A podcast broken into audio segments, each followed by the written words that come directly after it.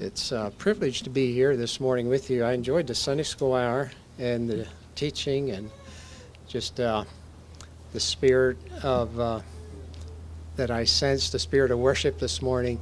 And it's my it's my hope and prayer that we can continue to draw from God's word for our daily lives and uh, and then particularly for the work at hand in that of a need of a deacon to serve as deacon. And I'm so thankful for the church and uh,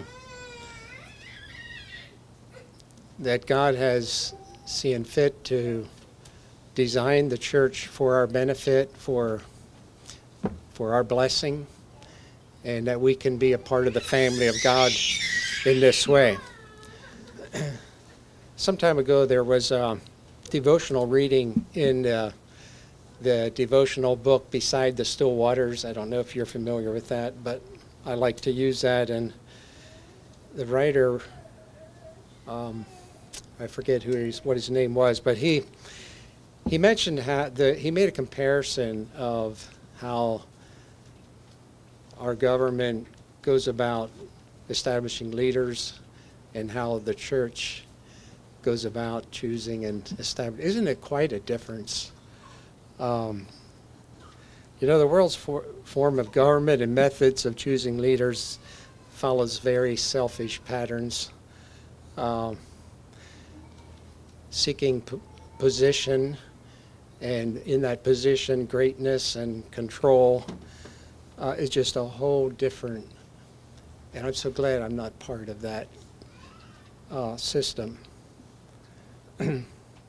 the people of God uh, and, and the process that we use in our conservative churches are so diff- so vastly different than the world's approach, and uh, done very orderly. God uh, and His Word are are the focus, His Spirit's direction, and we look at biblical qualifications, and we through that process have a time of interview or examination, and uh, if there's more than one, we use the lot and let God decide. Isn't it so different than the world system? And I'm so glad to be part of the church this morning. And uh, as we think of qualifications or qualities in in leadership, um, Howard Bean, in his book, I believe it's titled "The Good Minister," he says that he mentions in his book that God, uh, does he say? He says God uh, doesn't call the qualified, but he qualifies the call. And yes, we, we do look at qualifications, and we, you know, there's a human element that God uses in choosing leaders in the church. Um, and that's that's God's plan. Um, but you know, it's uh, when God chooses a leader, uh, God also qualifies that leader. I, I think of of um, well, Moses was one. You know, he, he thought he can't speak. You know, and and uh, and yet God qualified him, and He called him, and that we could look at many others too.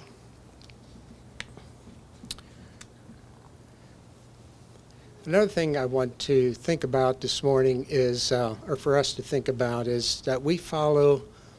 you know, Jesus gave us the perfect example, and He is the perfect one. And so we can follow his example in our in our work of the church or, or in our lives. Um, and Jesus, uh, you know, one day he observed some strife among his disciples. And their discussion was uh, which of them should be the greatest. And what did he remind them? He reminded them of the world's method.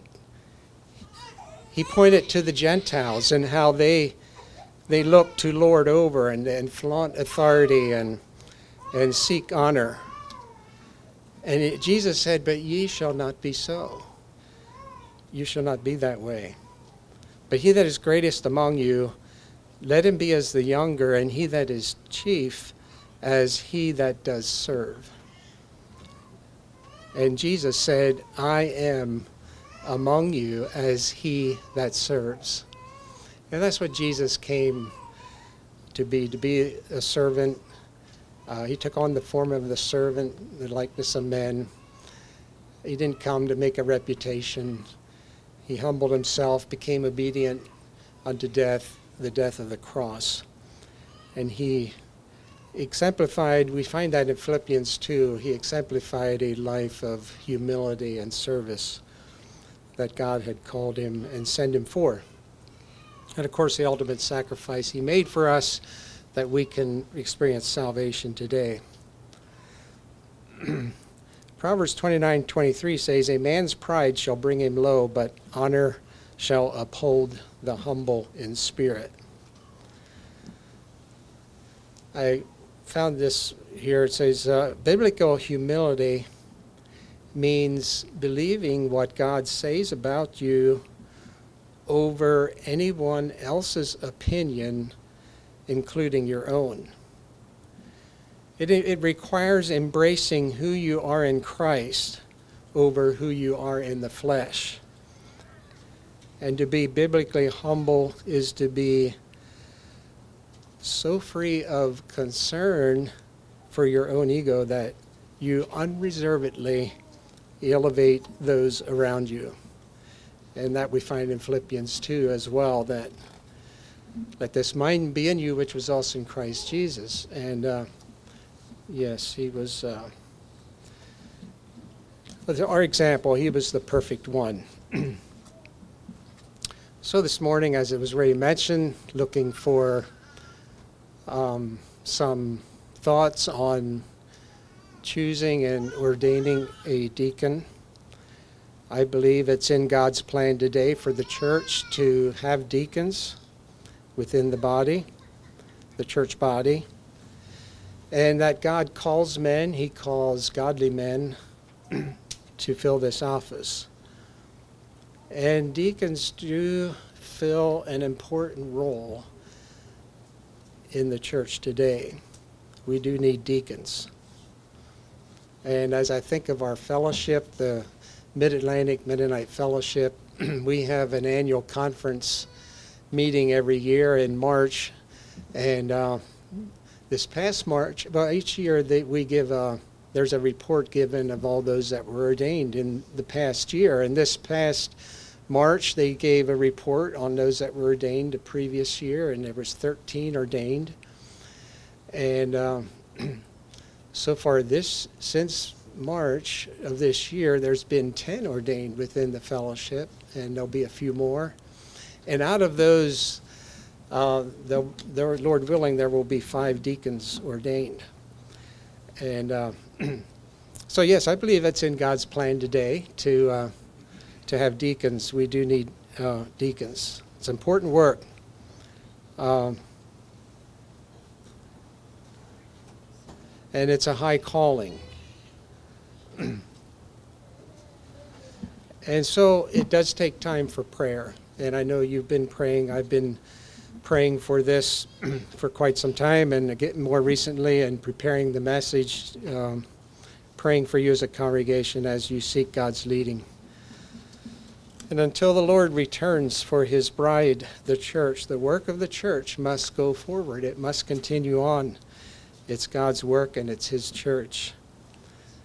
and so I know that ordination times are, are very special times, very special occasions for, for the congregation. And I also believe this morning they're very special to God. And He is looking down at this very time and watching over us. Ephesians 5 tells us that Christ is the head of the church and the Savior of the body. And we are therefore to be subject unto Christ, submitting ourselves one to another in the fear of God. And so, as we think of ordaining, um, the ordination, uh, we, we, we recognize that God is our authority, and uh, we need God's direction.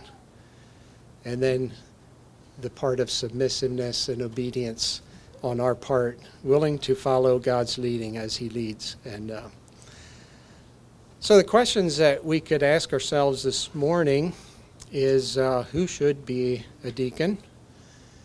And what does the Bible say deacons should do? And uh, the third question, what, what process should we use in choosing a deacon? Those are the three questions I thought of as I, and uh, probably be touching on them throughout the message. I don't, I didn't systemize it in a one, two, three step necessarily, but think about that as we go through the message this morning. As we think of qualifications, qualifications are character qualities that make a person who they are. In personal life, in family life, and in church life. Character, character qualities that make a person who they are in, in all of life.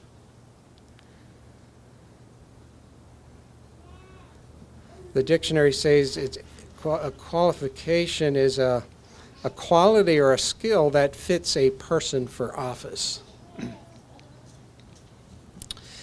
In Acts chapter 1, which our brother referred to, um, we go into a few scriptures here, and uh, you don't need to turn to this, but you're welcome to. But Acts chapter 1, uh, we have. Uh, the disciples were, so they had seen Jesus go up to heaven, and uh, they came together at Jerusalem in the upper room. They met together for prayer. They were in prayer, a group of about 120 believers um, praying. Judas, Judas was gone, and uh, the decision was made that someone should be ordained to take the place of Judas. And uh, to be a witness and to take part of the ministry and apostleship with the other 11. And we find one qualification given for the one who was to be chosen and ordained in, in verse 22 or 21 and 22. Acts 1 21. Wherefore of these men which have companied with us all the time that the Lord Jesus went in and out among us, beginning from the baptism of John unto that same day that he was taken up from us, must one be ordained to be a witness with us of his resurrection.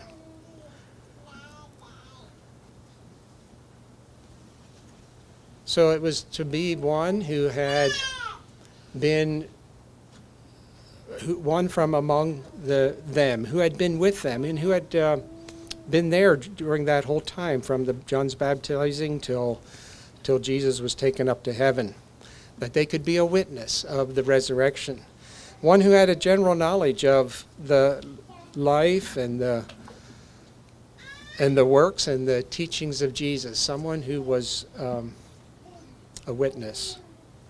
That was what they considered to be essential uh, to be qualified. So that was one qualification there. And two names were given there um, Justus and Matthias. And Matthias was, um, the lot was used and the lot fell on Matthias. And he was numbered with the 11 apostles. And, and so in that whole account here, and I believe that the New Testament church sets the pattern for us today to follow. Um, and I'm thankful we go to this chapter many times through ordinations, and it's a big help to us on how to how to ordain and um, the process that is used. So we have here the qualification. It was to be one of their company, and we have the choosing, the the group of 120 that were gathered there. They were consulted and they were uh, involved in the process, and uh, so the and then it was God led. They prayed. They they spent time in prayer and uh, they uh, let God uh, give answer their prayers.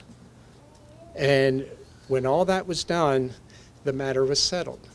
Matthias was named with uh, with the eleven.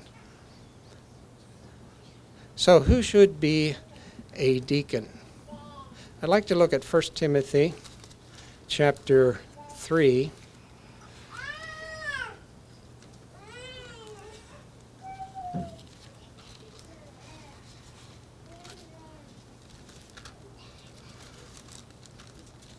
First Timothy chapter 3. Uh, in this in this pa- in this uh, chapter here, we have the word deacon is found here. Um, actually, the word deacon is found two places in Scripture. The other place is in Philippians 1. I don't think I'll take time to turn to that one, where it mentions there the bishops and deacons. But here, um, the word deacon is found four times. And uh, it is, the word deacon is from the Greek word for uh, uh, which is diakonos, if I say that right, and it means to serve. And so the deacon is called to serve.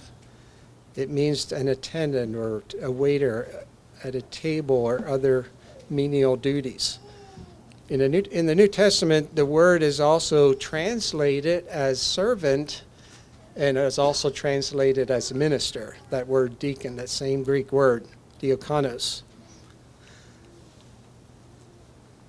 This passage here is the only passage that um, really that uh, mentions the qualifications for deacons.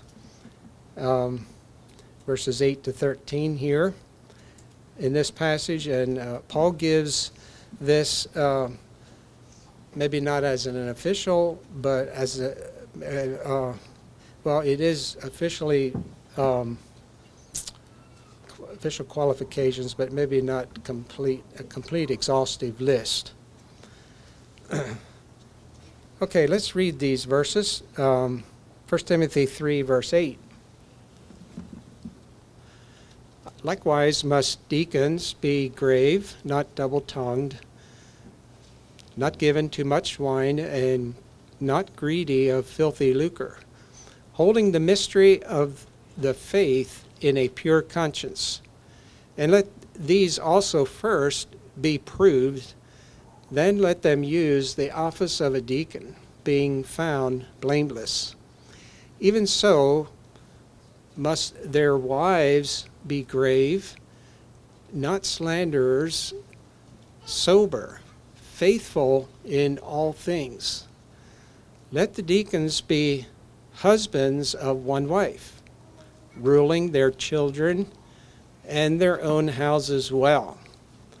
For they have used the office of a deacon well, they that have used the office of a deacon well, purchased to themselves a good degree and great boldness in the faith which is in Christ Jesus. So, we, in this chapter, we don't have um, necessarily the function of the deacon. Uh, the function, his function or what he does is not necessarily spelled out here, and yet the qualifications that are given for deacons suggest somewhat his function or his, his role. And so um, in verse 8, it says there, not, um, not greedy for gain And it seems that this would carry some responsibility in caring for the needs of the church, since um, this was a re- this was a qualification that they were not um, greedy of gain of, for gain for money. They also uh, perhaps had some administrative responsibilities in other activities of the church as well, because it says here we read they were to manage their children and their households well. So they're supposed to be good managers in the home. And so that would tend to indicate they were given administrative responsibilities in the church for activities within the church. Also, they were likely involved in some visitation, maybe house to house visitation and counseling, because their, it says here, their wives were not to be slanderers. Sometimes the deacon needs to be accompanied by his wife when he does some house visits, uh, making a visit. And uh, he may need to do some counseling, and his wife needs to be able to maintain confidentiality and not to spread things. And so, yeah, if we had time to look at Acts 6, uh, we could also say from that passage that um, they may also have had uh, um, been uh, given the responsibility to meet the physical needs of those in the church and the community who needed help. In that case, it was the the uh, widows were being neglected, and so that was another function of the deacon. We do see that we didn't read the first verses in this chapter. The first verses point towards the elder or the bishop, and there are some comparisons there with qualifications for the bishop and also for the deacon. Some he uh, he does make some uh, similar qualifications there, such as um, not being greedy of dishonest gain in verse 3, uh, blameless. Uh, verse, verse 2 talks about the bishop needs to be blameless. Some of the same requirements husband of one wife, able to manage his household.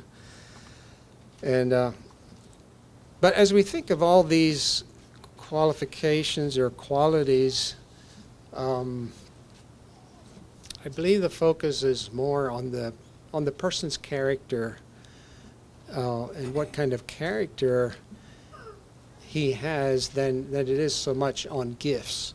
Um, so we have in these verses, we have ten qualifications required for deacons in these verses here, and I would just take a little time to unpack them here a bit.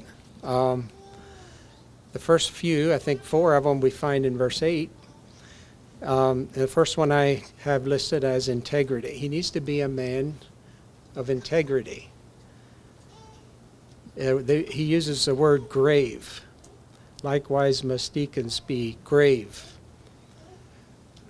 And that word means to be worthy of respect uh, to be honorable, to be to be well thought of by others. Um, some of the meaning behind that word grave. Respectable. Um, being able to, um, in daily life, to make sound judgment and and um, to uh, live in honesty and and that, that of being dependable and loyal. Some of the things that go along with being grave.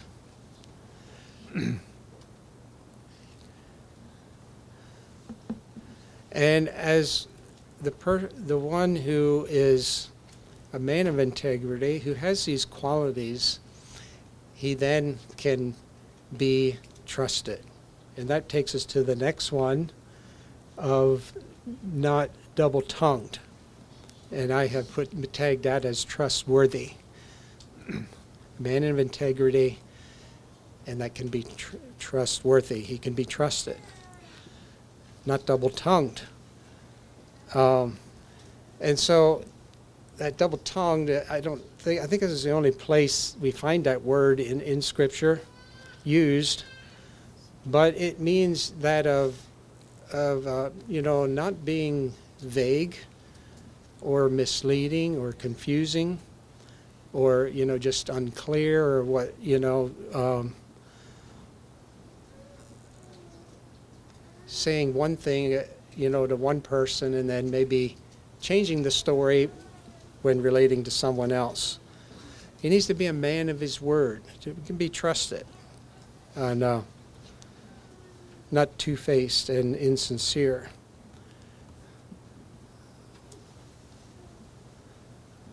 When a person cannot be trusted by what he says, he lacks credibility. And I tried to think of an example of that. Um, place where I work, we have a, a sales manager. Uh, he's been sales manager for years, but um, and uh, over the all the sales meetings and things that I was sat in over the years, uh, I don't anymore. But um, you know, he he never he never really mentioned God until COVID and that it sort of changed things a little there. But different times he, uh, I have realized that he has not been truthful. Some things he said that um, I, uh, I had to really question his motive, why, why he's why. And uh, one time I, I did confront him on that, and he he couldn't couldn't really give an answer. But my point is, when a person is going to speak on truth at t- certain times for certain reasons, then you always put a question mark behind be, behind what they say. Well, is it true? And so, yeah, not double tongued, not uh, being truthful, not and being trustworthy. The third one we find also in this verse is that of self disciplined or not given to much wine, self control. Um, and, you know, I don't know, today I know I hear stories of our ancestors who, back in the day, in their day, they had a wine bottle in in their cellar for when they were sick. Um, that they used, and that maybe you know that was probably okay. I, I believe today there's no place for a wine bottle. There's uh, we we have so many things available for our medical needs that that should not be a part of our lives. And it when they did that, they had um, used it in wrong ways sometimes, and we know what happens with the use of wine and. Uh, the Ill, Ill behavior that follows and all. But yes, a person that is in self control and uh,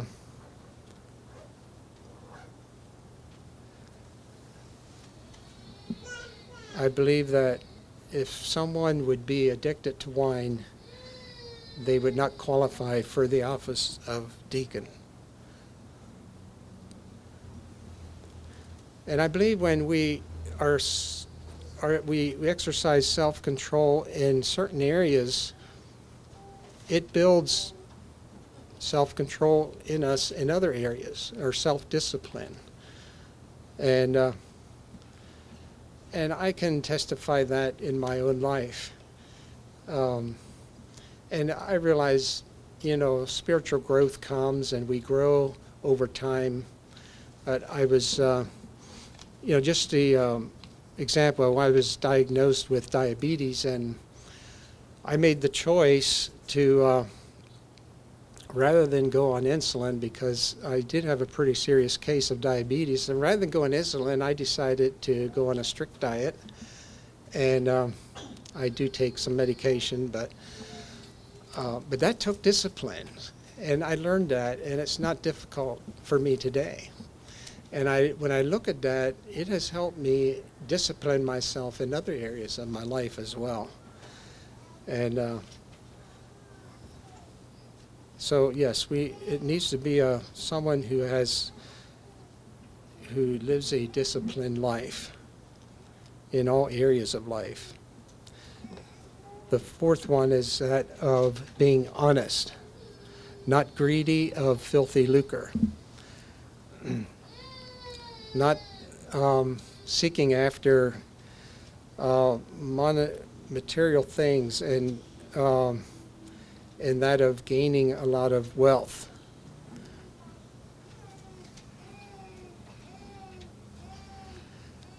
And uh, I believe uh, when it talks about filthy lucre, it's speaking of dishonest gain, gaining things in a dishonest way, or or just going about things in a sleazy way, uh, th- ways that are disgraceful. Um, you know, if a person is a lover of money, he, he's not qualified to be a deacon, especially since the deacons are, in our setting anyway, handle the financial matters of the church.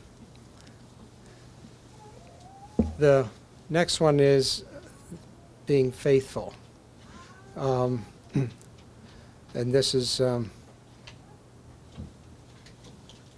verse 9 holding the mystery of the faith in a pure conscience, being sound in faith and life, holding or possessing the truth of the gospel in a pure conscience. The word pure means clean um, or clear, uh, morally pure in, in a moral aspect. And uh, it, it says there, um, and let those first be proved. And so, yeah, needs to be uh, proven to be um, to have that quality. And and so I think when I think of that in today's terms, we talk about a person's track record. What is their track record? Yeah, we all make mistakes and in life and uh, do things that we wish we wouldn't have done. I've done them, and but you know, if it's a consistent track record of things that point to uh, unfaithfulness, not keeping the gospel. Um, yeah, so it needs to be someone who is faithful.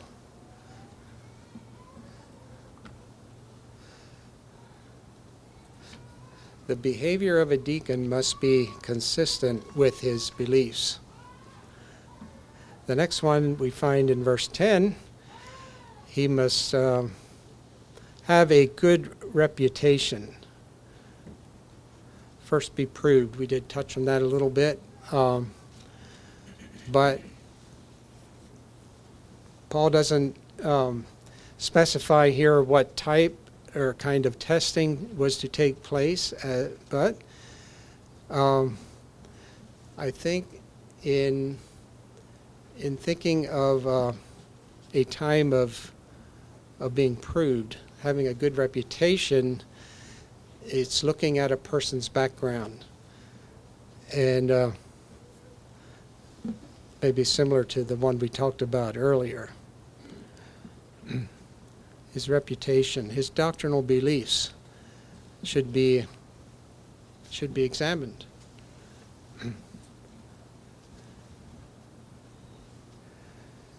A person's track record shows um, you know, how has he served the church in his in his uh, in the past? Um, should be a person who has served the church well, willing to serve, willing to sacrifice, and give himself for the work of the church. The other one in verse 10 is um, to be found blameless, that of beyond reproach, found um,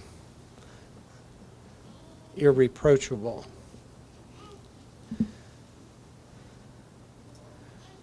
And I, I believe blameless is a is a general general term that refers to a person's overall character. Can we really be blameless? Is that possible? Um, Colossians, or actually 1 Corinthians 1 8 says, Who shall also confirm you unto the end that ye may be blameless. That you may be blameless. Speaking of, of being the end of, uh, you know, when Christ comes and we stand before God, that we can be, Paul's desire for, for the Corinthian church was that they would be found blameless. And so if we can be found blameless then, why can't we be blameless in, uh, during our life? Living above reproach. Verse 11 talks about the wives, um, and so this, here we have to, he must be a man who has a godly wife. He must have a godly wife. According to Paul, a deacon's wife must be grave, and we talked about that being worthy of respect. And so it's in essence the same requirement for the wife as it is for him. Not slanderers. Um, a slander is a false false accuser. Uh, it's a slander is a person who makes false statements about a person, uh, misrepresenting them, or even, you know, that of speaking and damaging another person's reputation. Criticizer, confronter, and fault finder, the three words that go along with a slanderer. But be sober minded and faithful in all things. Sober is that of, has the same meaning. Um, it means being circumspect, being. Um, it's the same word that for the bishop talks about in verse. Uh, oh, beginning of the chapter there about being uh, vigilant. yeah, verse two. It's the same Greek word. Being circumspect, being prudent, being cautious, careful to consider, you know, the different angles of circumstances, and uh, yeah. So she must be uh, a dignified and respectable person, not someone who goes around spreading gossip. A deacon's wife must also be sober minded or temperate,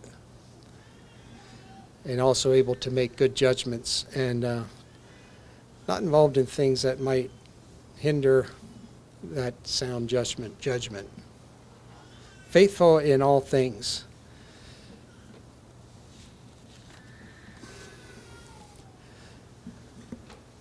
So the next one we have is in verse 12 and that speaks of moral purity. He must be a man of moral purity, the husband of one wife.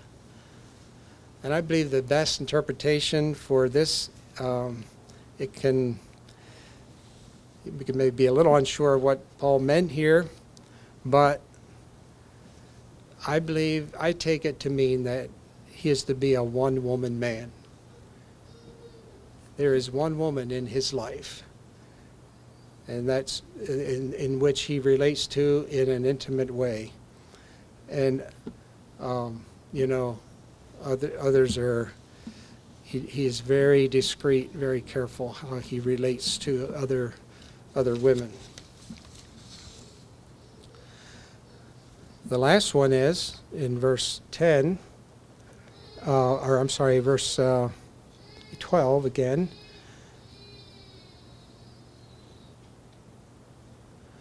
and that is ruling their children and their own houses well. And I've listed that one as a spiritual leader. He must be a man that is a spiritual leader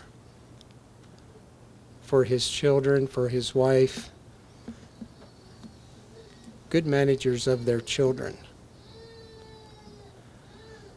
And that is so important in uh, the life of the deacon that he is that has that spiritual leadership in his home, leading out in family worship, leading out in the decisions that involve our spiritual lives so much in our families.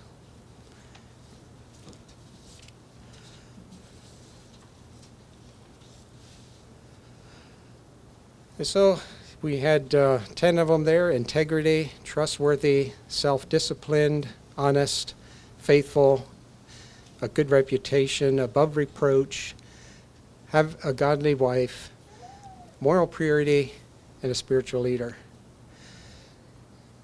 Is that asking too much? Are we, uh, or can we possibly meet all them qualifications? Well, you know, we will not find someone who's perfect. None of us are perfect. But it should be someone who is working towards these qualities. And really, all these qualities are for each one of us. It's not just for our leaders, it is for each one of us to have these qualities in our lives. And then God can use us in building his kingdom.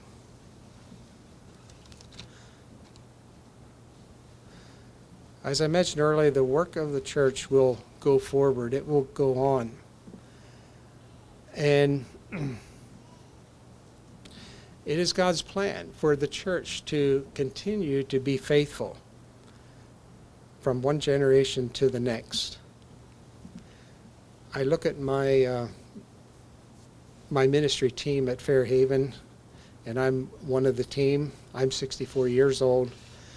But when I think back to, I was 14 years old when I first started attending our church. Um, and uh, as I look back over the leadership of our congregation, uh, and today we have all new leadership uh, from when our church would have started.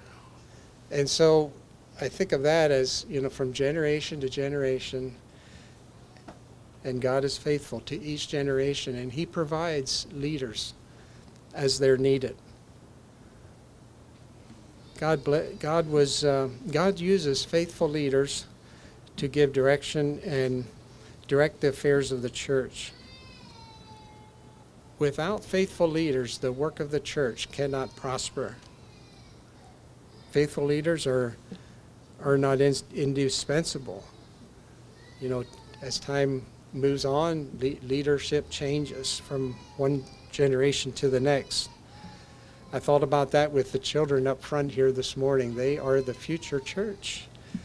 And there will be another generation if the Lord doesn't return.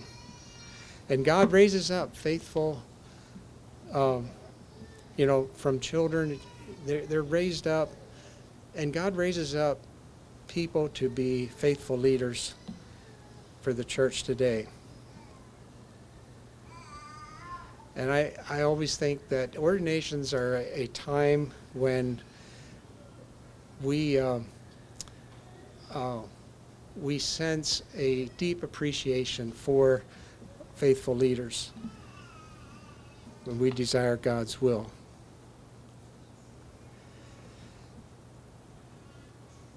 So God will give you the opportunity as a brotherhood to uh, present a name of a brother that you feel would be qualified for this work or for this office.